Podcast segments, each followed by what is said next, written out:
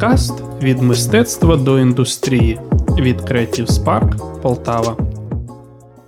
Вітаємо! Ви слухаєте освітній аудіоподкаст про креативне підприємництво, створений у рамках програми підтримки підприємництва в системі освіти Британської ради. У цьому епізоді ми поговоримо про можливі способи комерціалізації мистецтва. Сьогодні з вами Олександр Остіян, менеджер проєкту Creative Spark Полтава, та Олена Михайленко, доцентка кафедри підприємництва, торгівлі та біржової діяльності Полтавського університету економіки і торгівлі. Вітаю вас, пані Олена. Добрий день, Олександре. Наразі ми живемо в часи, коли мистецтво продається. Є попит на продукти креативних індустрій, а значить, ці продукти вже хтось буде продавати. До речі, давайте прояснимо, що поняття індустрії вже передбачає ведення підприємницької діяльності, тобто монетизації, яка неможлива без продажів. Митці, здебільшого творчі люди, далекі від комерції та продажів. Чи дійсно кожен може продавати? Звичайно, не кожен митець має бажання продавати чи має для цього необхідні знання. Але по суті, кожен вже продає в тій чи меншій мірі. В звичайному житті ми комунікуємо з великою кількістю людей і намагаємось впливати на їх картину світу, щоб реалізувати свої думки, бажання, ідеї. Це наші партнери, друзі, батьки, діти, знайомі, сторонні особи. Ми їм пропонуємо своє бачення певної ситуації і намагаємось переконати їх нас підтримати, прийняти нашу точку зору, змінити свою поведінку. Наприклад, піти в театр, а не провести час вдома, придбати одну річ замість іншої і так далі. Тобто, в подібній комунікації ми використовуємо елементи продажу. Так у кожного з нас формується певна навичка продажу гірша або краща. Було б непогано це робити якісно в професійному житті, але для цього бажано оволодіти хоча б базовими техніками продажів або співпрацювати з відповідними фахівцями. Тобто, по суті, кожен може продавати. Але як ми бачимо, не всі представники сфери мають успіх комерціалізації культурних продуктів, з якими бар'єрами може стикатися творча людина при спробах продавати. Значними бар'єрами можуть бути власні обмежуючі переконання. Наприклад, мій продукт нікому не потрібен. Я творча людина, а не продавець. Продажі це складно, у людей немає грошей, я не впораюсь і так далі. На жаль, у багатьох людей, які займаються продажами, є такі обмежуючі підсвідомі установки, які суттєво погіршують результати їх роботи і знижують мотивацію. Ці судження утримують людей від досягнення того, на що вони здатні, і не дають повірити в те, що розвиток подій може бути інший. Переконання фіксуються в голові на підставі тверджень, сприйнятих від оточуючих людей або власного досвіду. Сформуватися, обмежуючи переконання у творчих людей можуть, зокрема, через невпевненість в собі, небажання займатися невластивою їм діяльністю з продажів або наявні невдалі спроби продавати, нерозуміння самого процесу продажів, невизначення для себе цілей, яких бажано досягти. З обмежуючими переконаннями досягти успіху в продажах буде дуже непросто. Але й гарна новина: з такими переконаннями можна працювати і перетворити їх у підтримуючі. Наприклад, замість переконання у власному нав'язуванні та втручанні в особистий простір клієнта,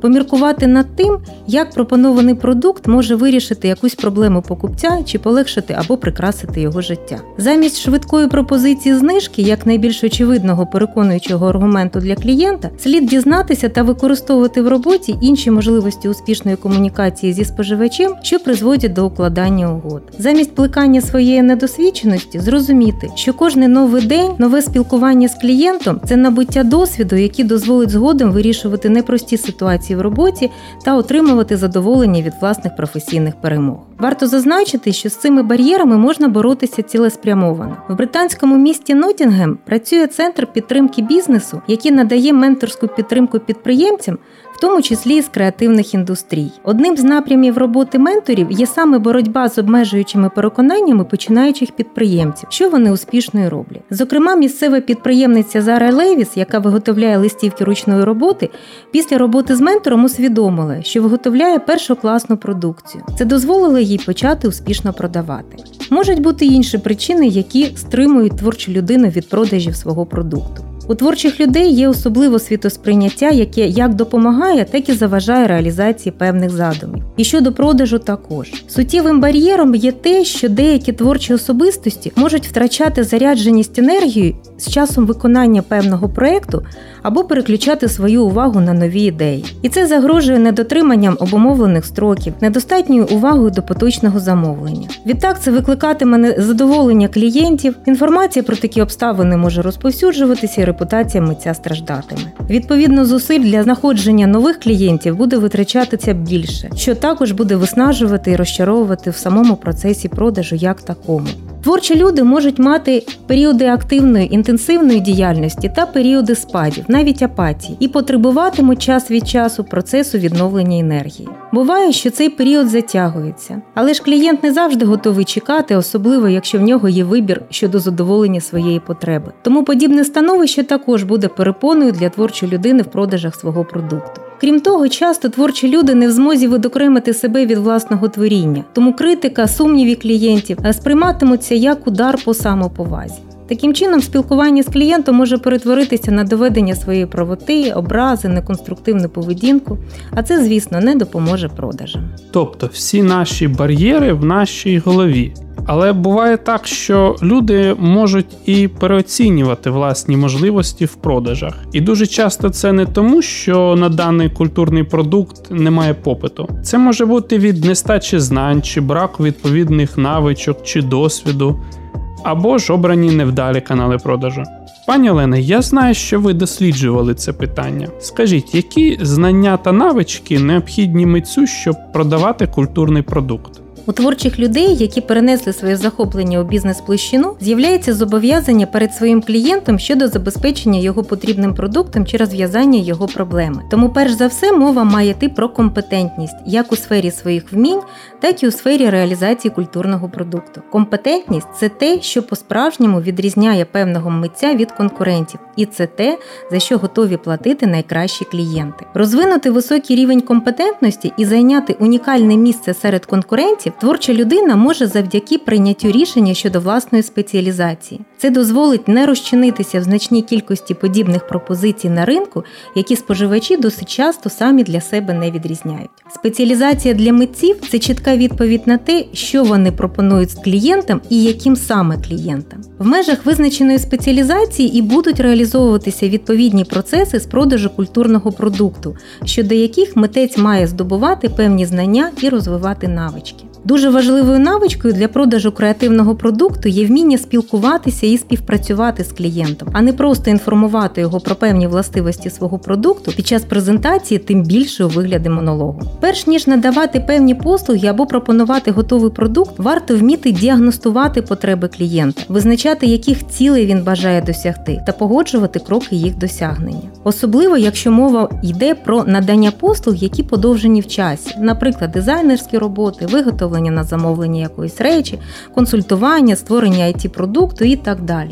Крім того, для успішних продажів треба напрацьовувати навичку аналізу своїх дій в різних ситуаціях спілкування з клієнтом. Це вміти визначати, що було зроблено недостатньо, чому угода не відбулася, а що навпаки спрацьовує на закриття угоди. Тобто при невдалих спробах не перекладати всю відповідальність на клієнта, конкурентів чи обставини, а намагатися розібратися та скоригувати свої дії. В продажах важливо бути чесним з клієнтом, не замовчувати якісь факти і не обіцяти того, чого немає в продукті. Тут якраз знадобиться експертність виконавця. При комунікації з клієнтом з позиції експерта можливо навіть відмовити йому у наданні послуги, якщо наявні власні можливості не відповідають запитам клієнта.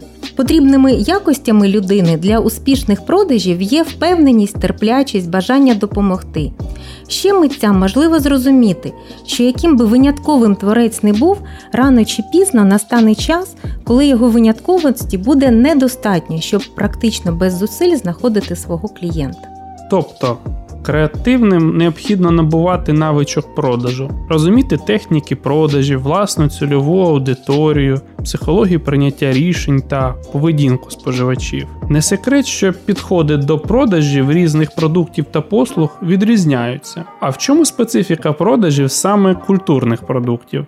Креативні підприємства продають культурний продукт у вигляді ідей та порад, тобто мислення творчої людини. Іншими словами, продукт, який продається, це самі творці. Наприклад, творча робота у вигляді картини це ідея щодо оформлення інтер'єру, яка виражена через бачення світу конкретним митцем. Характерною рисою творчості є можливість дивитися на проблеми інакше, знаходити такі рішення, які не бачать інші. Тому більш правильним підходом в продажу культурних продуктів буде не настирливий продаж, який має на меті обов'язковий дотиск клієнта на укладання угоди, а продаж у вигляді фахової практичної консультації. Але ж креативні індустрії не обмежуються лише творами мистецтва. Це досить велика сфера, яка об'єднує в собі результати інтелектуальної, творчої праці чи креативу. Тому говорити про продаж продуктів креативних індустрій узагальнено дуже складно. Проте я знаю, що існують загальні класичні техніки продажів. Олена, скажіть, чи можна їх застосувати для культурних продуктів?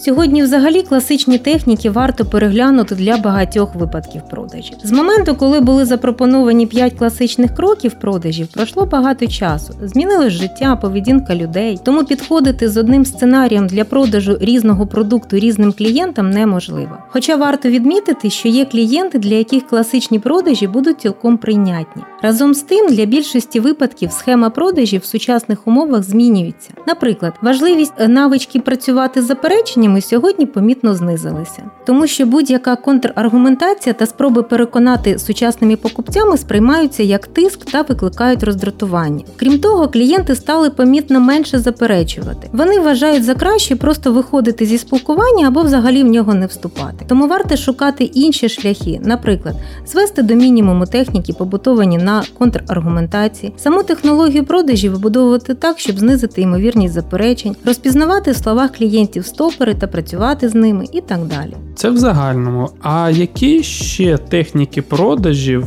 е, найбільш доцільні для креативних продуктів? Для реалізації культурного продукту сам процес продажу має перетворитися у співпрацю з клієнтом. Співпраця починається з діагностики проблеми клієнта. Неможливо запропонувати рішення, не розібравшись в тому, чого хоче досягти клієнт. Для креативних індустрій продавати це оцінювати відповідність між потребою клієнта і власною сферою компетентності та вибудовувати план подальших дій. Іноді результатом такої співпраці буде направлення покупця до інших компаній, які задовольнять його попит краще. Підхід до такого продажу пропонують звести до трьох етапів, які виключають процес. Переконання це допомогти необізнаним, надихнути зацікавлених та запевнити тих, хто наважився. Психологія купівлі це психологія змін, змін поведінки мотивації покупця під час взаємодії з продавцем. Двигуном цих змін є зацікавленість споживача в подальших діях для розв'язання наявної в нього проблеми. Потенційному клієнту, який ще уявлення не має, що в нього є якась проблема, яка потребує саме послуг креативних індустрій, необхідно дати поступово побачити,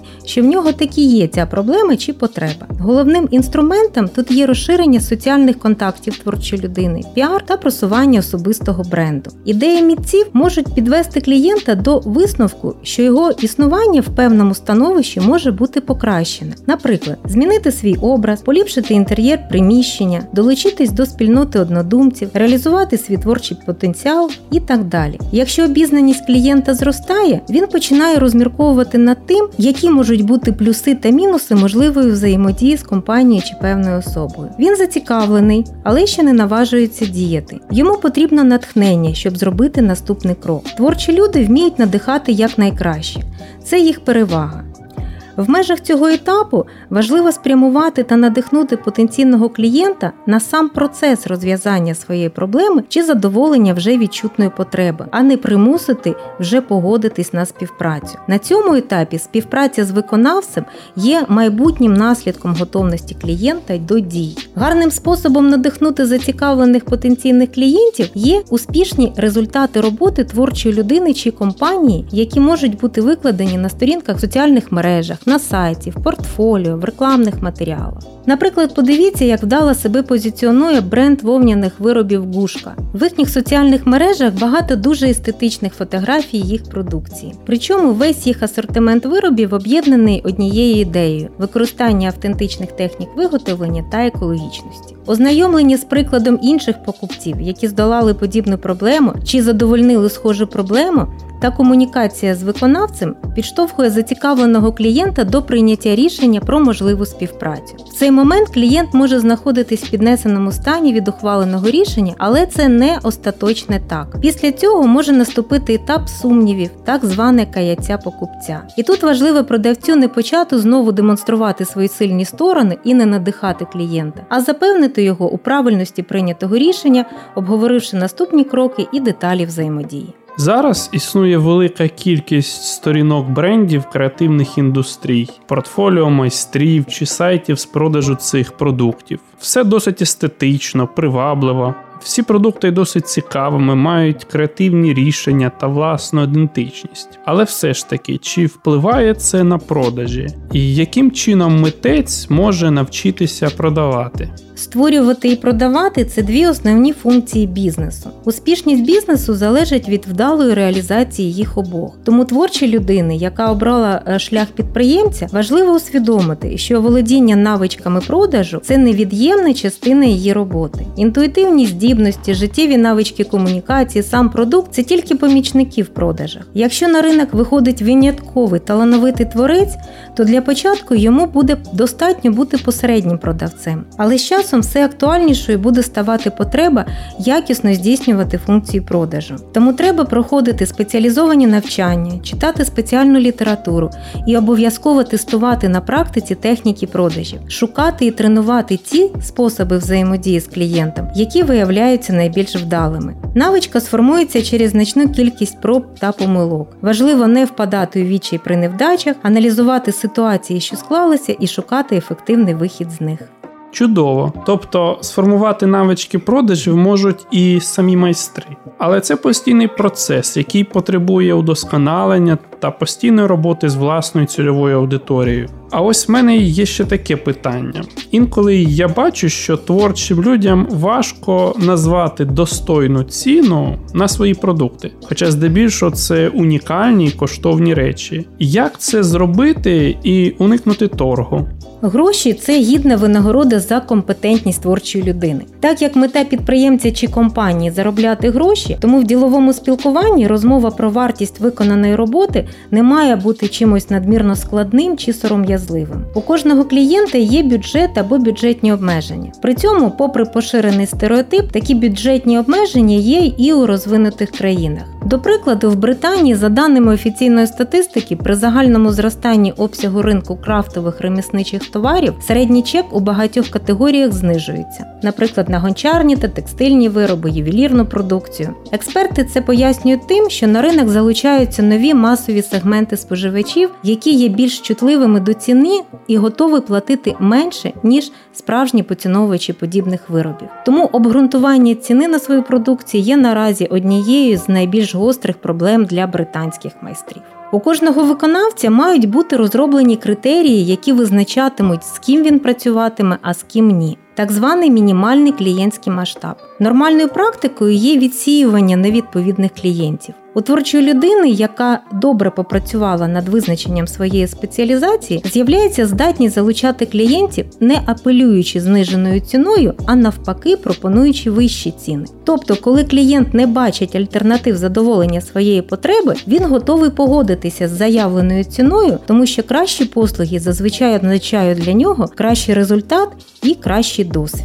Крім того, є техніки роботи з управління ціновими очікуваннями клієнта. По-перше, продавати не продукт, а рішення проблеми. По-друге, перевстановлювати ціновий якір, використовуючи метод контрасту. Це дає можливість клієнту прийняти для себе більш високі ціни. Це можна зробити, задаючи питання на кшталт. А якщо це буде коштувати не тисячу, а півтори тисячі гривень, готові розглядати? Названі суми, хоча б краєчком, повинні потрапити в цінові очікування клієнта. Називати варто не точні, а приблизні цифри від до. І для цінового орієнтування використовувати не тільки те, що сподобалось клієнту, а й схожі варіанти з додатковими опціями. А далі переходити на наступний етап продажів, навіть якщо клієнт сумнівається. Час працює на продавця. Іноді клієнтам просто потрібно звикнути до нових цифр. Важливо при спілкуванні дати зрозуміти клієнту, що він може відмовитися. Навіть якщо клієнт все ж відмовиться від покупки, вірогідність того, що він обміркує та повернеться до компетентного виконавця, досить висока. Ну і не треба забувати про класичний метод обґрунтування ціни шляхом акцентування на своїй цінності. До прикладу, одна полтавська художниця розповіла такий кейс. Підприємець замовив їй розпис е, стіни у своєму заміському маєтку. Під час узгодження замовлення висловив побажання, щоб замість планового строку в місяць робота була завершена протягом тижня. Художниця погодилась на це і виконала замовлення в узгоджений строк. Коли дійшов момент розрахунку, замовник почав нервувати. Почав розповідати, що таку суму він платить своїм робітникам за місяць тяжкої праці на виробництві, а тут змушений заплатити за кілька днів роботи і малювання на стіні. На цей закид художниця зауважила, що по плану це замовлення зайняло б в неї місяць, але щоб вкластися в строк, їй довелося поставити на паузу деякі інші проекти, е, зробити частину підготовчої роботи вдома. Плюс в даному випадку замовник платить не лише за відпрацьовані умовно людина години роботи, а за її професіоналізм художниці, який сформувався роками навчання і практики. Замовник прийняв до уваги її аргументи, розплатився за роботу, і більше того, вони залишилися в хороших відносинах. А я ще знаю іншу історію. Один майстер народних художніх промислів розповідав, що коли він працює на вуличних ярмарках, може кілька разів на день суттєво змінювати свої ціни на один і той же виріб. Ціна може залежати і від візуальних атрибутів платоспроможності потенційного покупця, і від кількості ремісників, що продають подібні вироби, і загалом від кількості відвідувачів ярмарки. Це гнучкий підхід у призначенні ціни. А взагалі перспективними для креативних індустрій є закордонні ринки. Багато українських митців вже відомі за кордоном, і тому багато хто хоче наслідувати їх прикладу. Порадьте, як продавати креативні продукти за кордон, які особливості і проблеми. Зробити англомовну версію веб-ресурсу як мінімум. Крім того, особливий акцент треба зробити на закордонні маркетплейси, такі як Etsy, Amazon Handmade, eBay і багато інших. Для багатьох українських ремісників тот самий Etsy є ключовим каналом продаж за кордоном. За даними цього маркетплейсу, на ньому зареєстровано більше трьох тисяч українців, які продають більше одного мільйону товарів за рік. До прикладу, український виробник настінних мап з дерева Enjoy the Wood, який лише через цей канал з 2014 року продав більше 45 тисяч виробів. Загальний же оборот цієї компанії складав більше 12 мільйонів доларів за рік, і компанія експортувала продукцію в 90 країн світу. Іншим цікавим маркетплейсом є ресурс Tree Snails – який є маркетплейсом для продажу ремісничих виробів за кордон і забезпечує ще й маркетингову та брендову підтримку майстрам. Гарним каналом продажів є соціальні мережі, але варто враховувати, що для цього треба створювати окремі аккаунти з англомовним контентом або іншою мовою в залежності від цільового ринку. Тому тут гостро постає питання володіння іноземними мовами. Щодо особливості продажу, то обов'язково треба зрозуміти, чи є потреба в пропонованому продукті або чи можна її сформувати. Саме зараз Україна дуже популярна в світі, цим можна скористатися. Багато людей за кордоном бажають долучитися до допомоги або до певної участі в житті наших людей. І до всього українського є вже певний інтерес. Тому походження продукту з України, чи виконавець українка чи українець це вже гарантія певної зацікавленості і менший купівельний опір. Проте це не відміняє необхідності глибокого розуміння власних споживачів. Українській дизайнерці одягу Наталії Наді вдалося налагодити продаж своєї продукції в Британії лише після того, як вона кілька тижнів витратила на дослідження цього ринку. Вона відвідувала шоуруми, спілкувалася з потенційними дистриб'юторами, вивчала смаки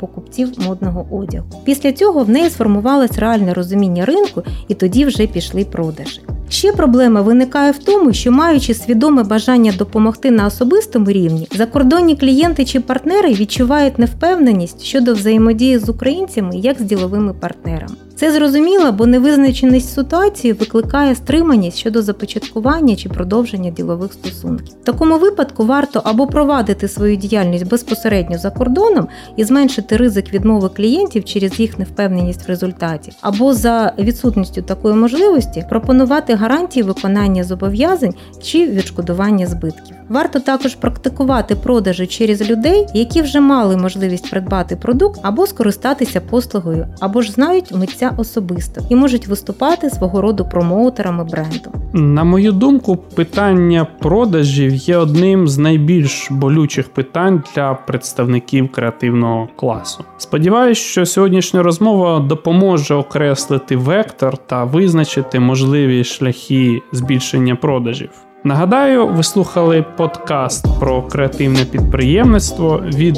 мистецтва до індустрії від Creative Spark Полтава, що створений в рамках програми підтримки підприємництва в системі освіти Британської ради. У наступному епізоді ми поговоримо про бренд в креативних індустріях. А сьогодні з вами були Олександр Остян та Олена Михаленко.